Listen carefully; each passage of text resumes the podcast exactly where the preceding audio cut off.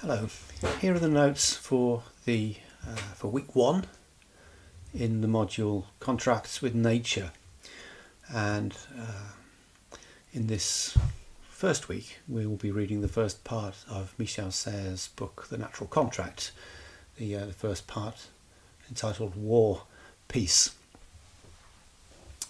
Before beginning, I'd like to say a few words about what I'm trying to do with these notes and, and how I hope you might find them useful. As you'll see, uh, especially in the first few weeks, the notes are above all, in effect, guides to reading, really, uh, in the sense that they follow the text and pick out a few key points and ideas as they come along.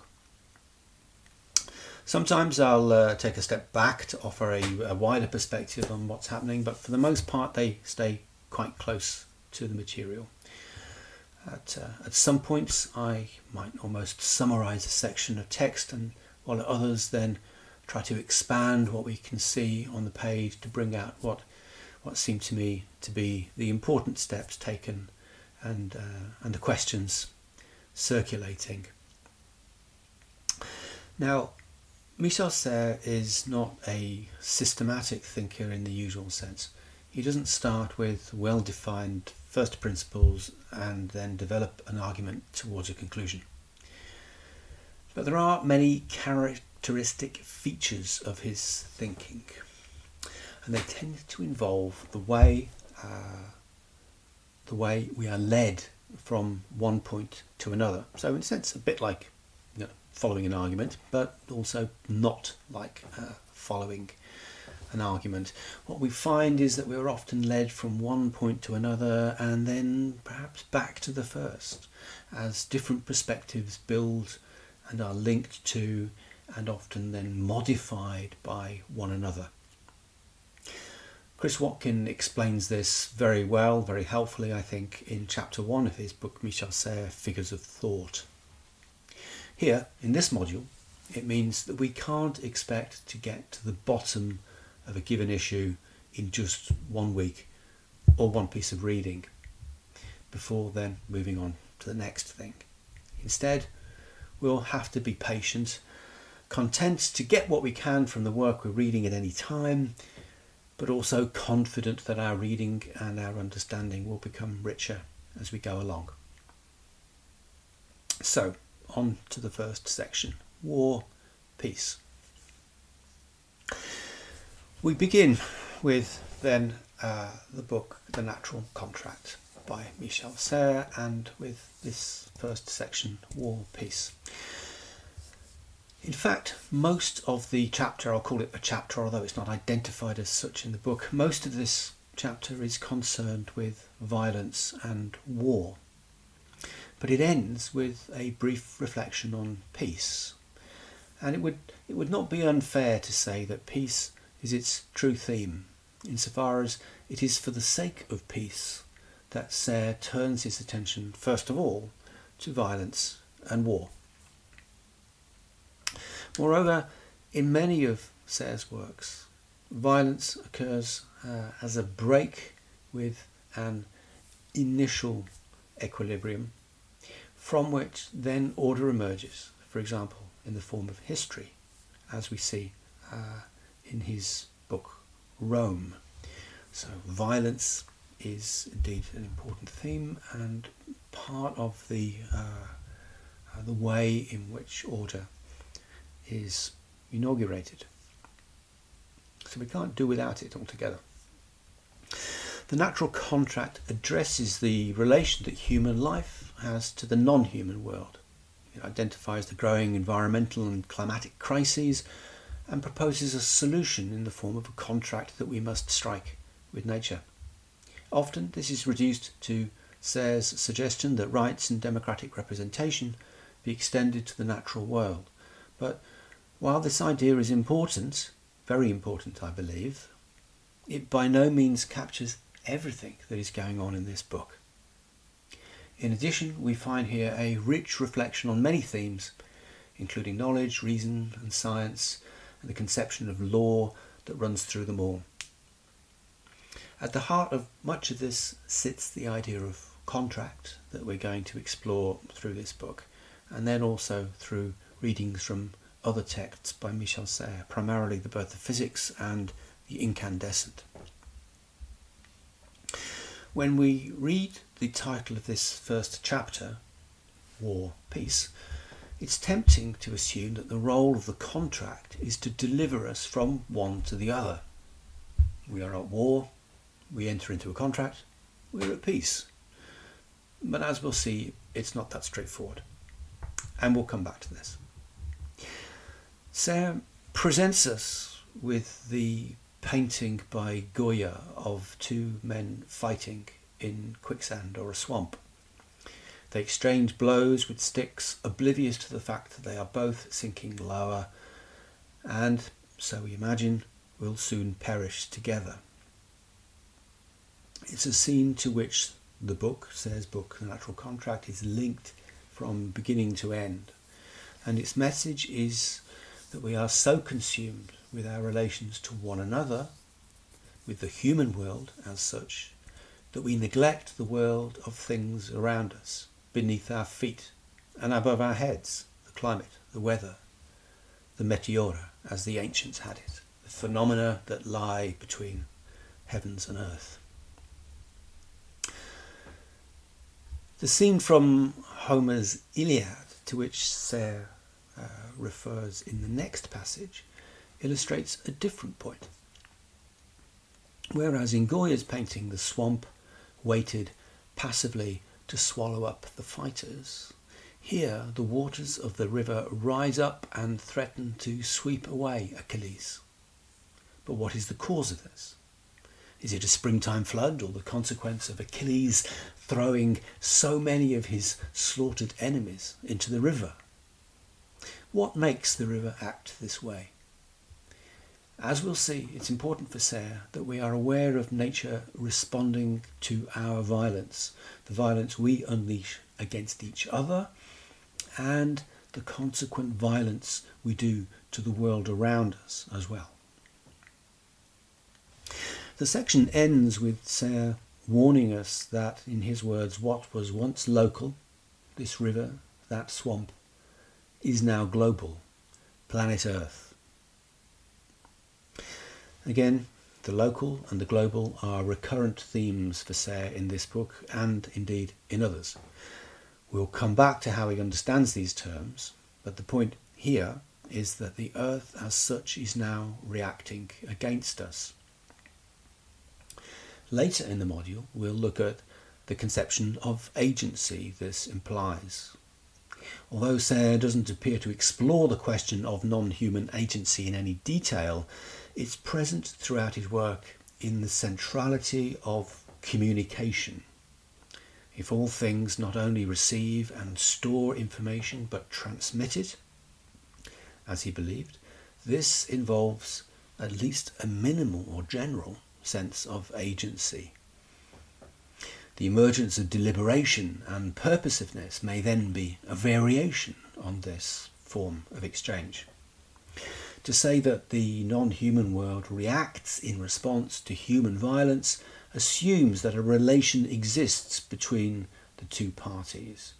If this is true, then a contract must be possible. In fact, that relation may already be a contract of some kind that can be cultivated.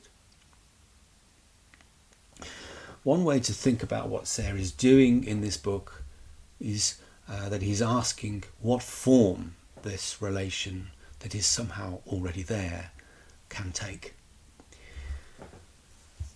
Well, if so, why then does he touch on so many topics? Science, law, religion, history, culture, and so on. Does he not know where to look? Is he being too eclectic? Vague, even? How can he hope to say anything important and serious if he doesn't stick to one thing? From the very beginning of his work, Serres developed a way of thinking that identifies invariant characteristics that recur across multiple disciplines without ever being repeated exactly. Rather than an ideal that is the same wherever it occurs. There are series of variations. by moving from science to law to religion to history and so on, Serres is trying to decipher the pattern that, without being identically the same, is somehow common to them all. He's trying to stitch our world back together. Moving on to the section climate here. Serres offers two interpretations of what we might say are unseasonal spells of high pressure in weather systems over Europe and America in 1988 and 1989. Excuse me.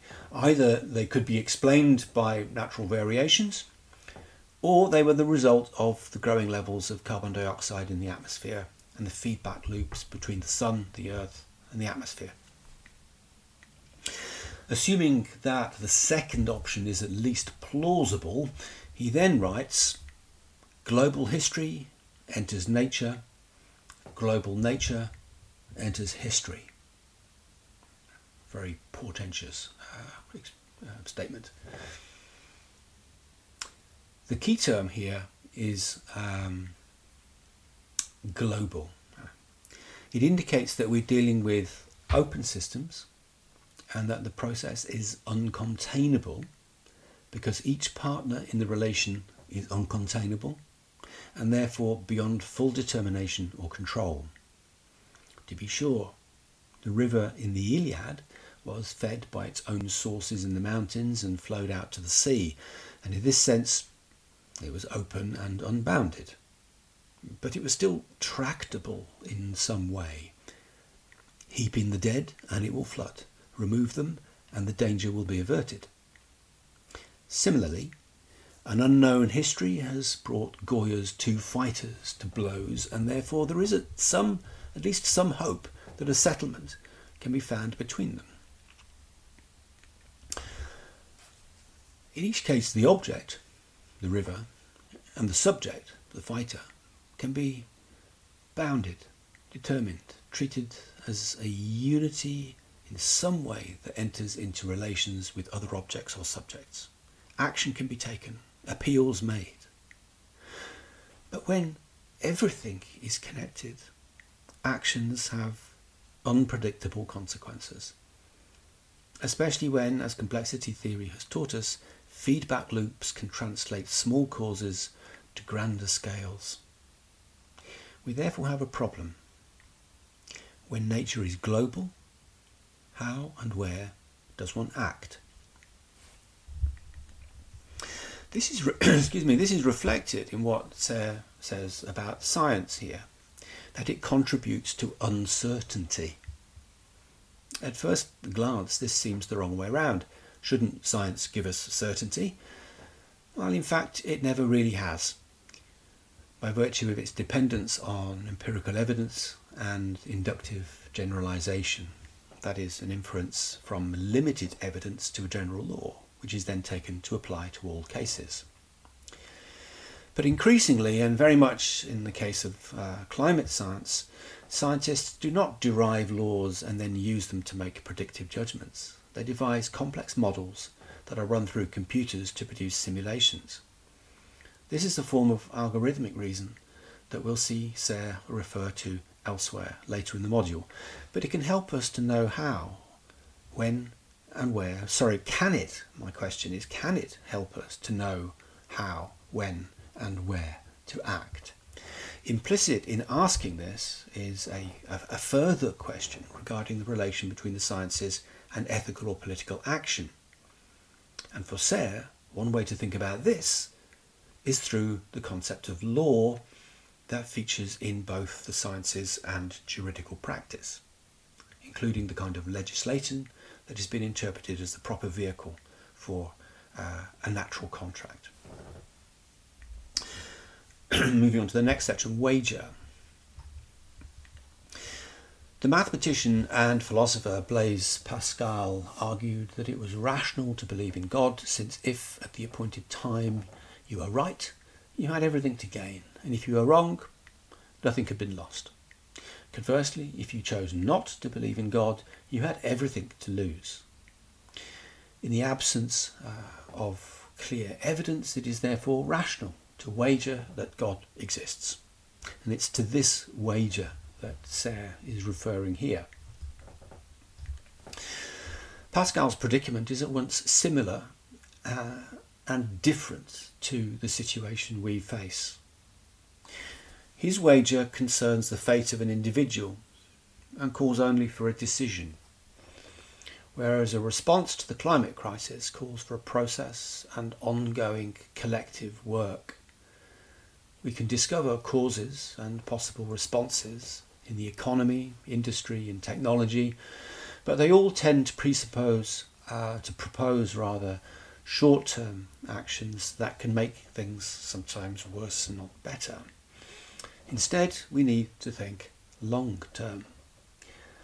This is a familiar idea, but Serres adds something more. Due to the global character of the problem, everything is complex, risky, and uncertain. As political and legal philosophers tell us, it is the purpose of contracts to reduce and manage risk and uncertainty.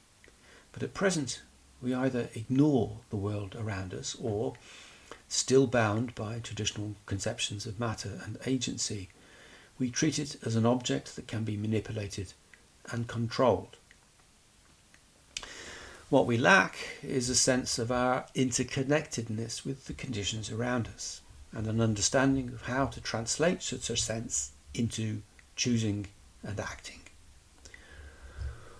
One could argue, and Serres will, that the sciences are now are now beginning to express this interconnectedness.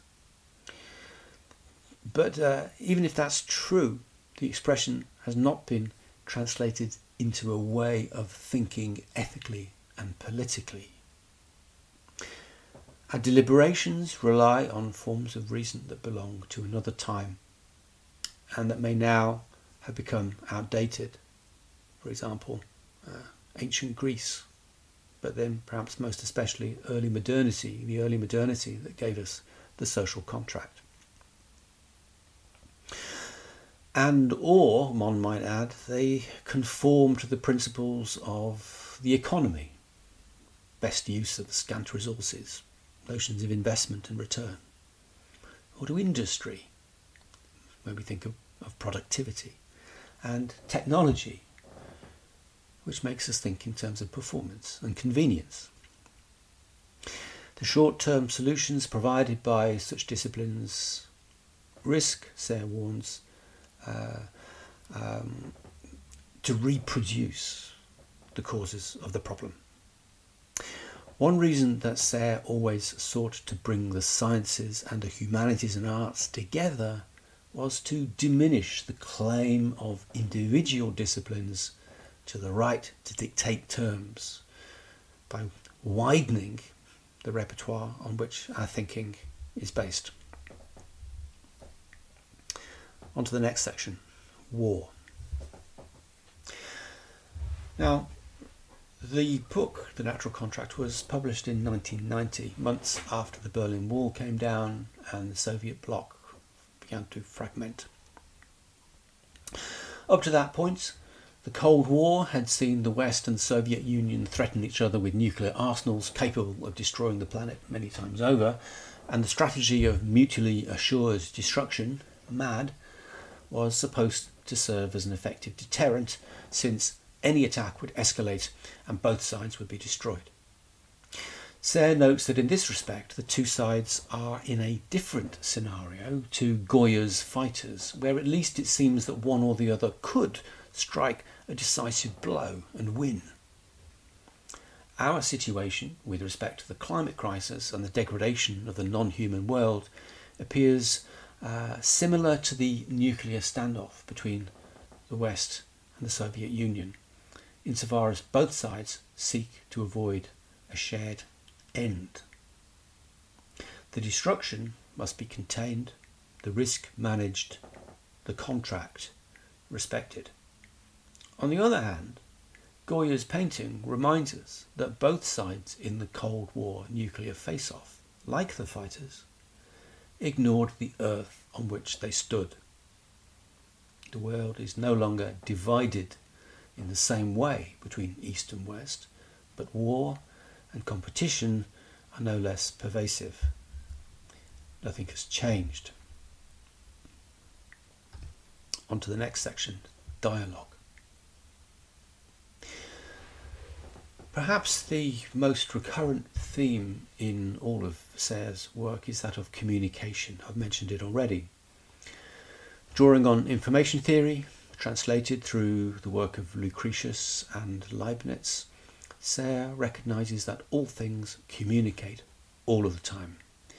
From human beings speaking to each other, to the roof tiles reflecting light, to cells exchanging proteins, to the moons held in orbit around distant planets. In different ways, all such communication can be understood as the transmission of information using a language that is in each case shared by the interlocutors but not by others.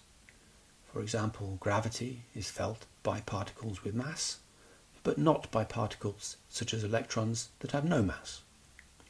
Cloud patterns may be very significant to a farmer or a mountaineer, but less so to an office worker. All communication, therefore, necessarily both includes and excludes, which means that it takes place against the backdrop of a colossal noise arising from all the exchanges that cannot be decoded, quite apart from those that you or I or any given thing cannot even sense. As I mentioned a moment ago, Serres' understanding of communication is based on information theory, and we'll come back to this, especially when we read passages from uh, The Birth of Physics. If you want to follow it up now, uh, I suggest uh, reading Serres' essay on the origin of language, biology, information theory, and thermodynamics.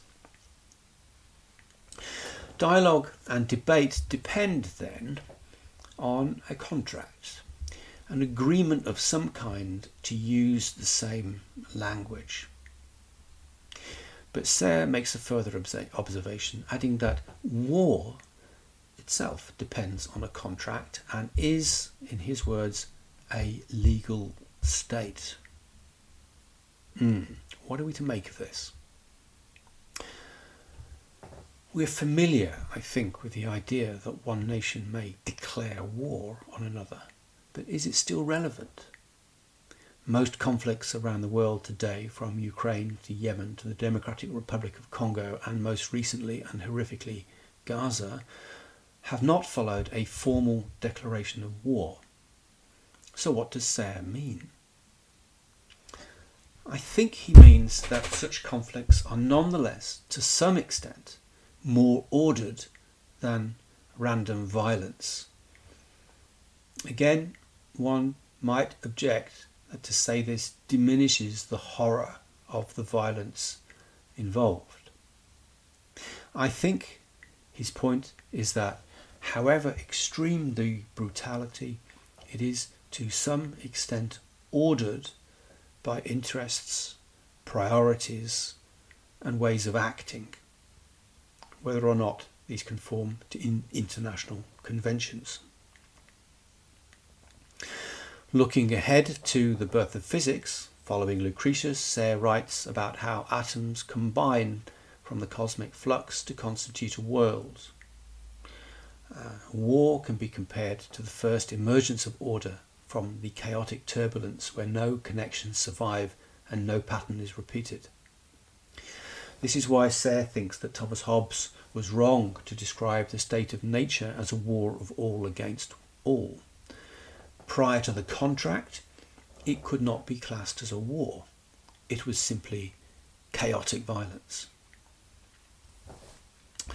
Going back to my comments at the outset, we can see that a contract marks the transition not from war to peace, but in fact from violence to war. Serres now offers the first of several models of dialogue. Um, uh, and in this first one, if, if you can imagine, if I describe it now, there are two axes. One runs from player one to player two, and the other cuts across it. and runs from noise to contractual language. In general, I'd say we are aware of the first axis that runs from player 1 to player 2, but not the second that runs from noise to contractual language. Yet, as Serres tells us, the war or dialogue between the players must also, in some sense, make war on noise, where noise is whatever disrupts their relation. Picture two people having a heated row who are so consumed by the exchange they ignore everything else. What will disrupt their relation, leaving aside a diplomatic intervention? What will disrupt their relation is the reaction of the physical world against the relation of war, a reaction that their contract with each other disposes them to ignore as noise. And because the vertical axis, the axis as I presented it in the uh, in the notes, the axis that runs from noise to uh, between noise and contractual language, because that axis is unseen, the players are not attending to this. The players do not see the damage their actions inflict on the world. They are at war with each other, but at the same time are unthinkingly violent towards the world. It may be helpful to, to try to lay out a few steps here about what's going on because it's quite, um, it seems quite dense to me. One, in waging war, the players not only ignore the world, they wage a, a war against the world, and specifically against the noise of the world, which includes the consequences of their own violence. But their war against the world is not the outcome of a contract with the world, or not explicitly so. It appears to arise from their contract with each other, hence the fact that might be more aptly described as a violence to, towards the world. Noise is what disrupts the contractual language in which a communication takes place. In this case, the communication is war. But as we'll see in a minute, it could also be economic exchange and competition, for example. What disrupts the contractual language is, holds player one and player two together here is the worldly world, what he calls the worldly world reacting the swamp rising up, the flood. This is unseen because the players or fighters do not see the damage their war inflicts on the non human world or the risks posed by the reaction of the non human world.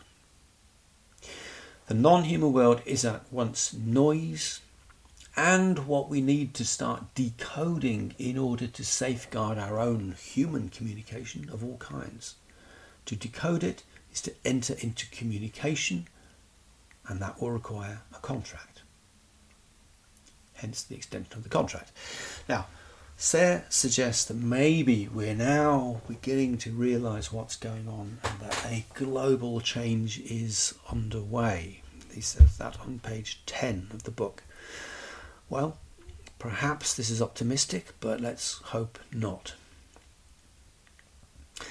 On to the next section war and violence. Serres rehearses the uh, idea of subjective war between factions or parties and the objective violence this directs towards the world. So, subjective war between factions and the objective violence that directs towards the world. Objective violence involves no contract. He then outlines a new model, second diagram. Rival 1 to rival 2, there's an axis that runs between rival 1 and rival 2. And then an axis that cuts across them, that first one, that runs between contracts and law, human regulation, and objects, the world wide world, the earth.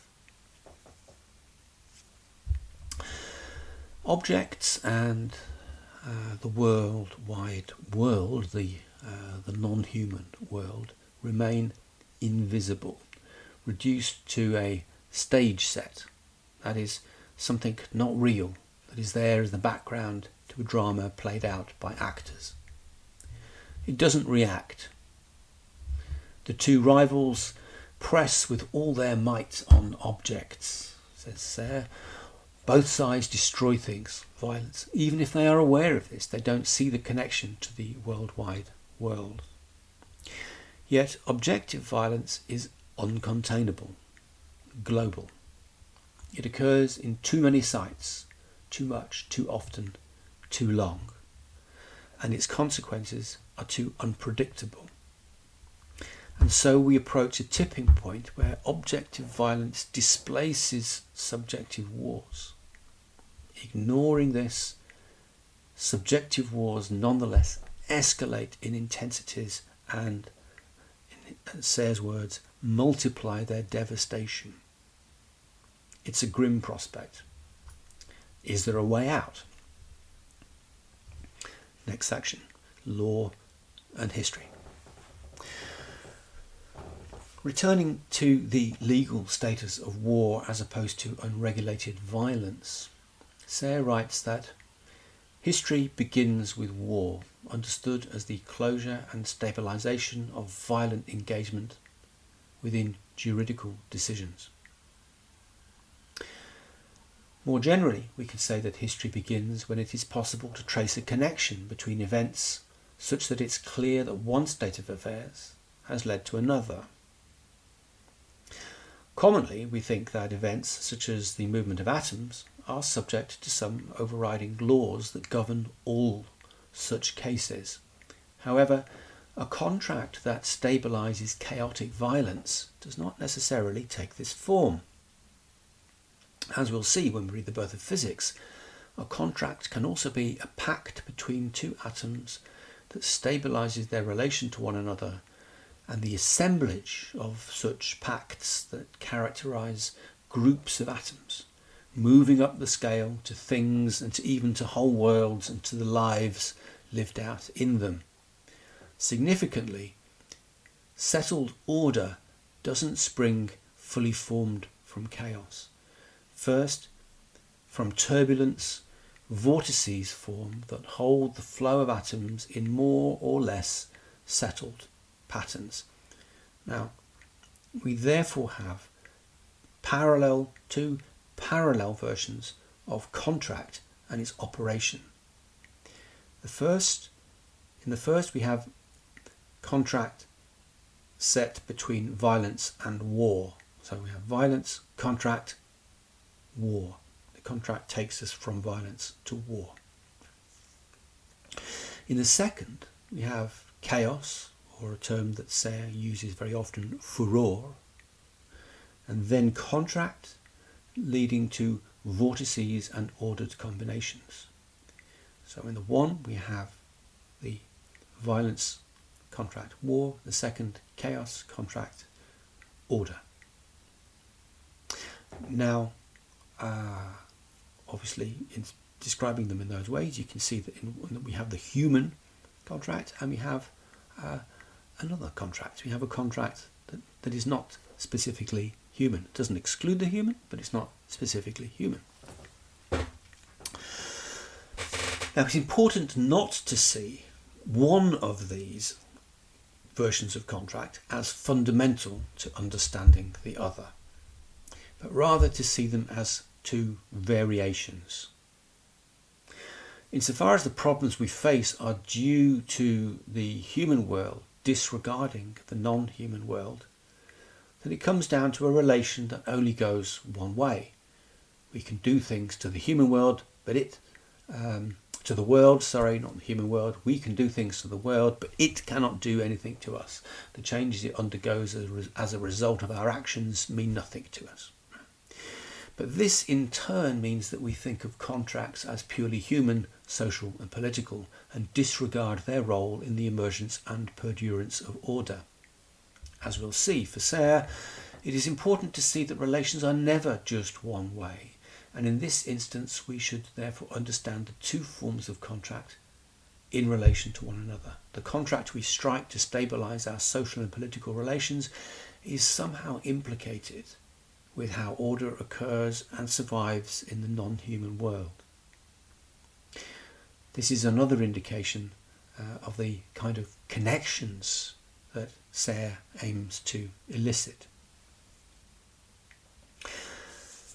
Now, somewhat paradoxically, in this section of the book, it's Mars, the god of war, that saves us from violence.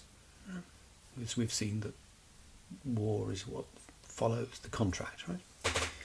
But Serres tells us that he's not alone in doing this, as Jupiter, god of laws and god of the sacred, and Quirinus, who Serres identifies as the god of the uh, productive work, also save us from violence, which is to say that random violence can be steadied by religion and by economic order as well.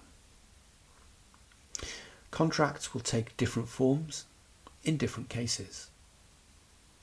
Another way to say this is that religion and economic life are themselves ways to reduce risk and uncertainty, what contracts do, though not the only ones. Contract theory proposes that we understand our current state as a way to uh, escape a state of violence or war. And Serres thinks that we are now in, in his words, the same position as our unimaginable ancestors. To bring order to our violent relation with the non human world, we must make a new pact. This amounts to having to, in his words, revise and even re sign the contract that, according to the political philosophy of Hobbes, Locke, and Rousseau, took us from violence to war, from a state of nature to a state of society and history. In its revised form, the contract will first of all be struck with the enemy of the human world, the world as such, the worldwide world, which has begun to react against us. Serres is proposing that the vertical relation between the horizontal, um, beneath, beg your pardon, the, the vertical relation beneath the horizontal in the diagram will now also become a contract. That is to say, the uh, relation to objects, to the worldwide world, the earth. This is a first step, but from what we've seen so far, a contract can only deliver us from violence to war and leave us there. We're left wondering whether that's as far as we can go, or whether there are further steps we can take towards a possible peace, and if so, what such a peace might look like. The key will lie in how the contract that regulates human violence into war can be related to a contract that regulates the violence we all direct towards the world, against the world. And in this in turn will depend on what form we think these contracts take or can take. Next section, competition. Following the suggestion in the previous section, Serres now considers how Quirinus, the god of productive work, can produce contracts moving from war to some form of economic relations reproduce um, reproduces similar effects to war, both in a good sense and a bad. Chaotic violence is given some order, but there is still conflict and a degradation of the world. At this point, Serres introduces an idea that features in many of his books a world object. And a world object for him is an object whose scale is global in at least one dimension time, time, time, speed, space, or energy. Such an object is uncontainable. It cannot be isolated, treated as a closed system, and manipulated as if it were a normal object. We've come across the importance of this idea for Serres already, and it features again in the next section. And the next section is entitled We. The question here really is who are we? In the past, individuals were scattered sparsely across the earth, barely leaving a mark, and weak and isolated, threatened by nature on all sides. Now, scaled up in number and reach, Each individual has connections to multiple others in multiple sites. Humanity has become a multitude too vast and varied to be determined contained. Its scale is visible from space, as satellite images show swathes of light across continents within which there are numberless relations, communications, taking every imaginable, imaginable form. In Serres' words, humanity behaves like a sea. The individual is no longer localized. In a thinly veiled reference to Heidegger's account of our existence as Dasein, being there, Serres writes that being there extends from Milan to Dublin. Man has become being everywhere. Human life is uncontainable. This means that we interact with the world in a new way. Actions are not isolated and operate at a scale that matches the world as such. We are no longer the fragile reed that Pascal described. It is the world at large that has become fragile, buffeted and broken by tectonic plates of human life and the mess they leave behind. Here then next is a, a final version of the of the model that occurs three times, variations on the model that occurs three times in this uh, chapter. Here we have uh, again an axis running between rival 1 and rival 2 and the second axis that cuts across that between human life as powerful as the world and global nature or planet Earth. Again, signing a new contract will bring in uh, Serres' words, at the very least, war, ideally, peace. But, as we asked a few minutes ago, where will such a peace come from? Next section knowing.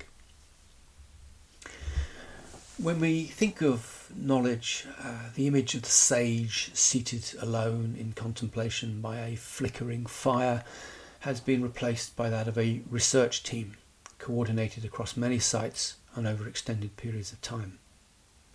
Science today is a collective practice that takes organisation based on agreements, conventions, and contracts. It's an idea that we'll meet again when we look at the work of Bruno Latour later in the module as he views science as a conglomeration of the purely scientific and the social and political. We might also think here of Thomas Kuhn's idea that science, both theoretical and experimental, is based on paradigms that uh, remain largely implicit. However, Serres places more emphasis here on, on the place of law, the juridical. Speaking of the steps in an imaginary education in science. He counts off the examinations, interviews, and judgments of various kinds that the would be scientist must undergo. At every point, one is subjected to law. Here, the law is political or social. It's concerned with rights and the regulation of actions. As Serres writes, the tribunals of knowledge know causes which are often conflictual, before knowing things, which are often peaceful. Now, almost incidentally, this offers a first indication of how peace may come about. In many other works, the five senses, and in Genesis, uh, for example, Serres writes that human relations without things are volatile and frequently violent.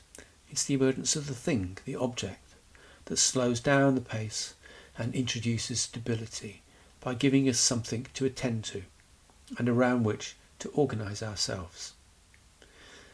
If the community of scientists held together by contracts is occupied with things, then there is at least a hope for peace. But as Serres goes on to say, there remains a problem here, or at least a mystery, in that we don't really know how to understand the relation between things and the juridical laws of courts and human affairs, between the operation of laws in nature and their operation in society. This question can take various forms. For example, what is the relation between scientific knowledge and political governance and the laws of a state? Although I think this is an, um, this is an important question for Serres, it may not be at the forefront of his mind here. Instead, he may be looking at the mysterious way that scientific knowledge, which in its choice of concepts, working methods, and epistemological structure appears to be entirely conventional, how does all this somehow accurately describe the world of things, quite independent from human conventions? He writes, Serres writes, it is as if the verdicts of humans coincide with those of objects. That never happens, except in miracles and sciences. Again, Latour writes about this intermingling of what appears, uh, what depends on us and what does not. But we'll come back to him later in the module. Serres writes that this configuration conceals a contradiction. And I'd add that behind this perhaps there lies a further problem. The contradiction is that in spite of its apparently conventional character, science speaks of necessity. Traditionally, at least, it has identified universal laws that describe how all things in nature move and how they relate to other things.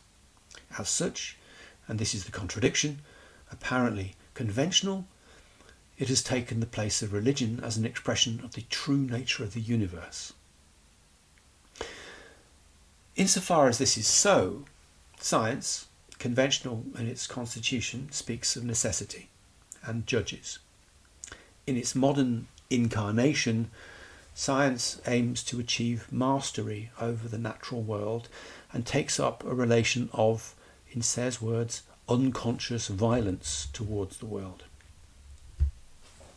Peace seems to have fallen by the wayside.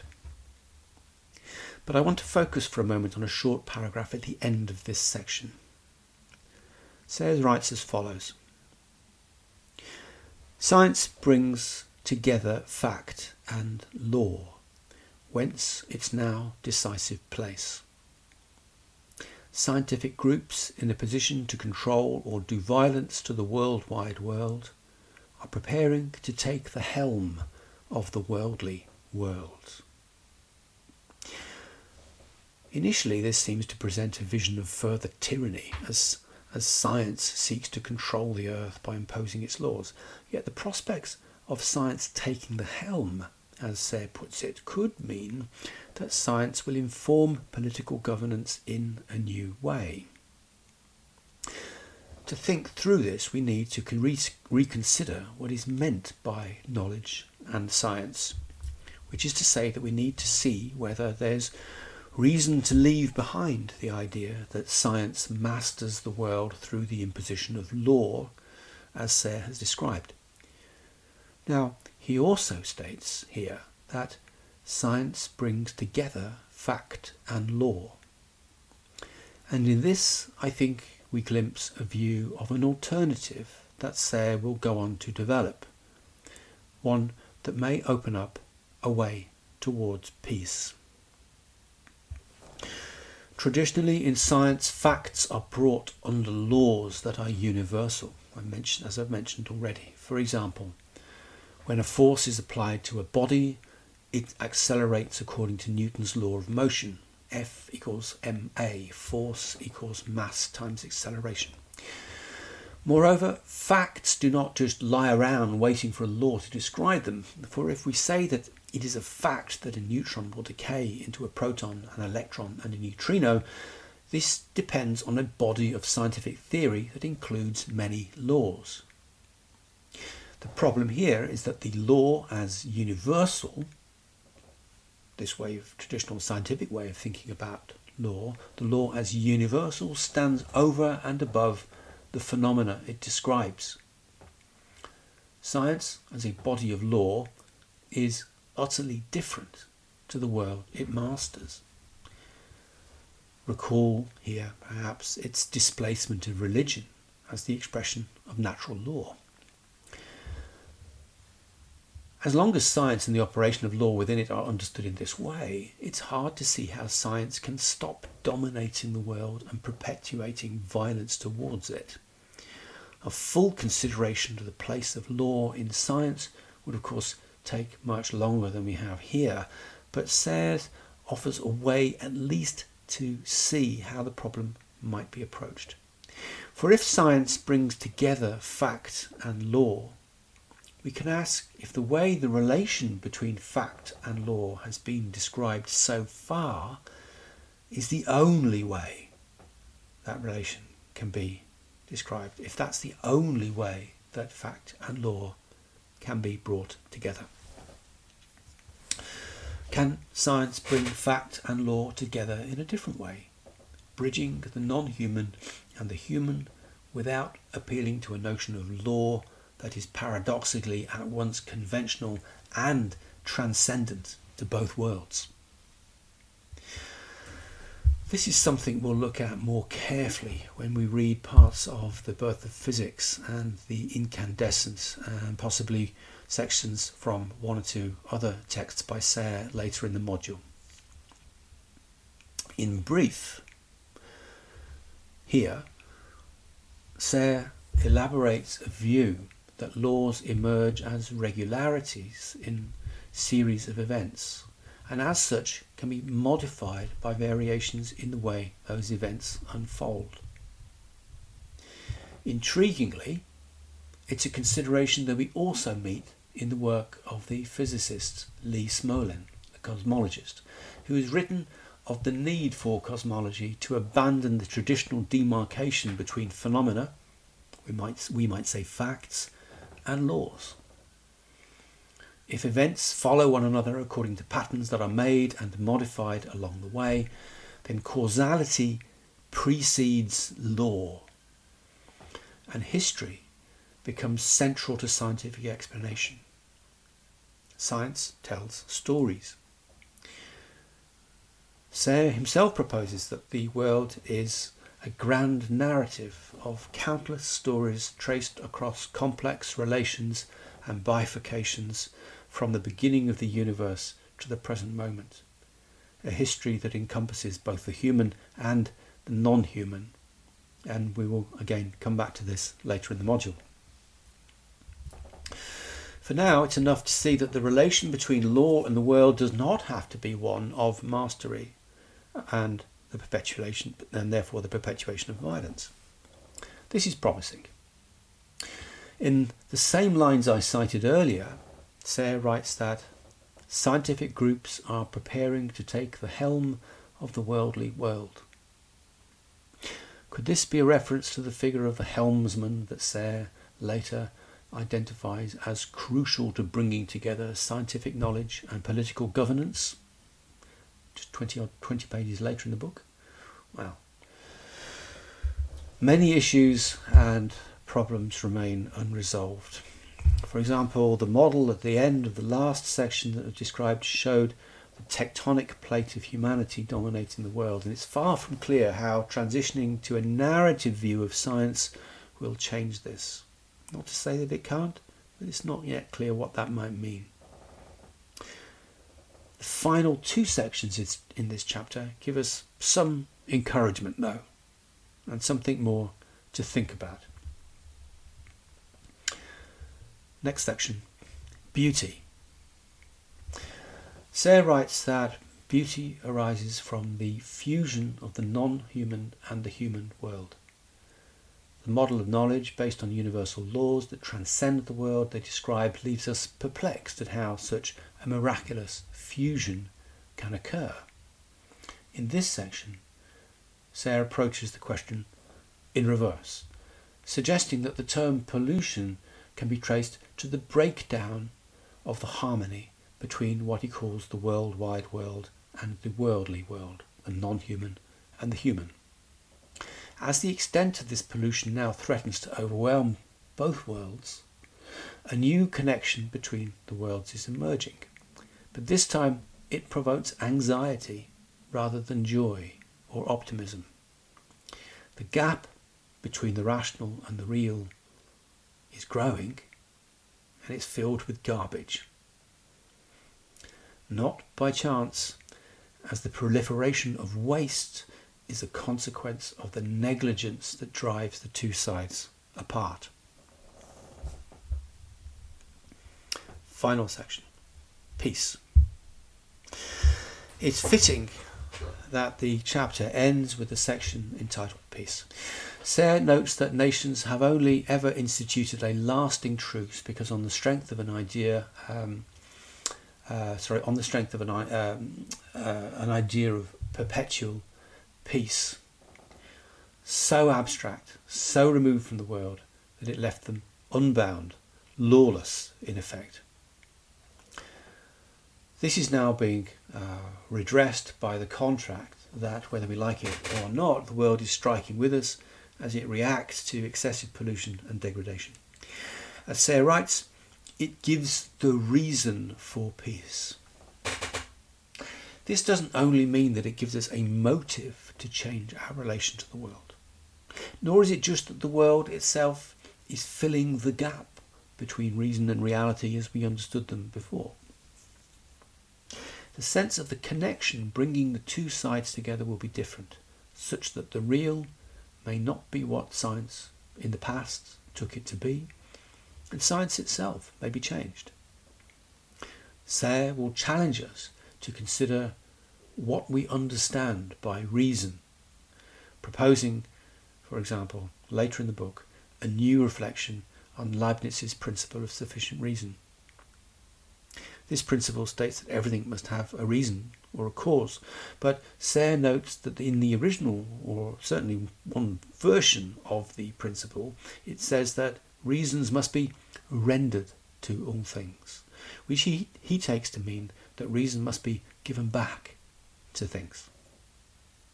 Now we'll look more carefully at this idea later on, but the exchange it envisages may amount to a contract of sorts to everything that is given to me, I must give in return.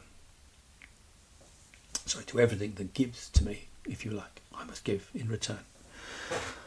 The world of things and the human world of reason and knowledge are brought into relation. To conclude, Serres typically is working here at many levels or on many different tracks. At the same time as proposing that we enter into a new contract with nature, he also engages profoundly with the history of science and rationalism, as well as political philosophy and religion. We can see that beneath the exclusion of nature from the social contract that opens civil society and the democratic state, there is a deeper, or at least parallel, disjunction between the human world and the non human world extending the notion of contract, as he has already begun to do here, may provide a way to re establish relations, but it will require rethinking some basic terms in science and political thought. At stake is not only what is required to respond to the climate crisis, but also a sense of how we can make peace with the non human world and how such a peace may be defined. Right, that's the end of the notes for this week, and I should just say uh, that the uh, notes for this week are um, much longer than will normally be the case. So, um, if you're picking this up on a podcast, I've spoken for just an hour now. That will not normally be the case. It will normally be somewhat shorter than that. Anyway, that's enough for uh, for now and I hope you found that interesting.